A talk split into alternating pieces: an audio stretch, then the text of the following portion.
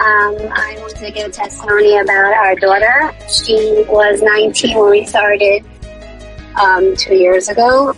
She was basically rejected from school. She had trauma from school. She had an eating disorder.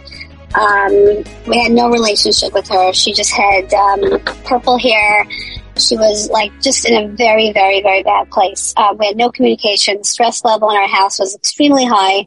Um, we had no idea where she was at night. She was with ro- the wrong type of friends.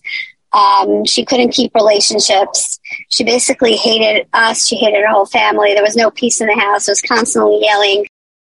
Basically, when she used to leave the house, we would like look at her and are like, my, I, I just thought that like uh, we would have a heart attack just watching the way she dressed. Um, very provocative things, and her behavior was just very provocative. Anyway, we started um, TP two years ago, which is going to be now in June. And since then, our lives have just changed to, we can't even like go back to think of what we went through. It is unbelievable. Um, we are now in a place that we have become her confidants. It is a smooth, peaceful home. Um, she comes to us to ask advice. She wants to go with us places. She wants to be with us. She says to us all day, we are her best friends. Her siblings are her best friends. She has beautiful natural blonde hair now. Um, she's just in a very, very, very healthy place. She's tomorrow. Um, she's finishing her college degree. Basically, the KIP fund was like unbelievable. It just helped us give her things that like she just dreamed of, and she just felt like she just felt like a million bucks. And there's no words.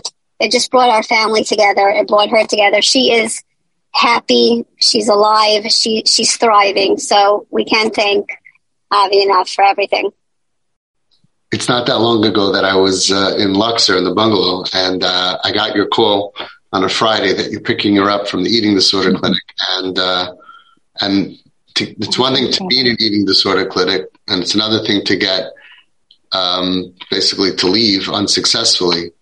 And what does the world have to offer at that point? Sorry, I forgot to add, Avi, that she like that she is now completely healed of the eating disorder. And this is after they threw her out of there through TP. She does not have any more an eating disorder. That's crazy, right? Yeah, amazing, unbelievable.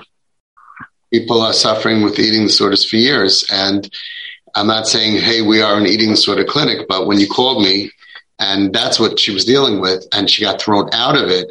And Baruch Hashem, she's healthy. You're sending me pictures of you hugging her.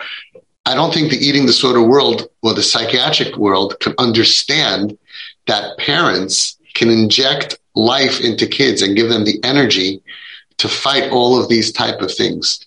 Unbelievable.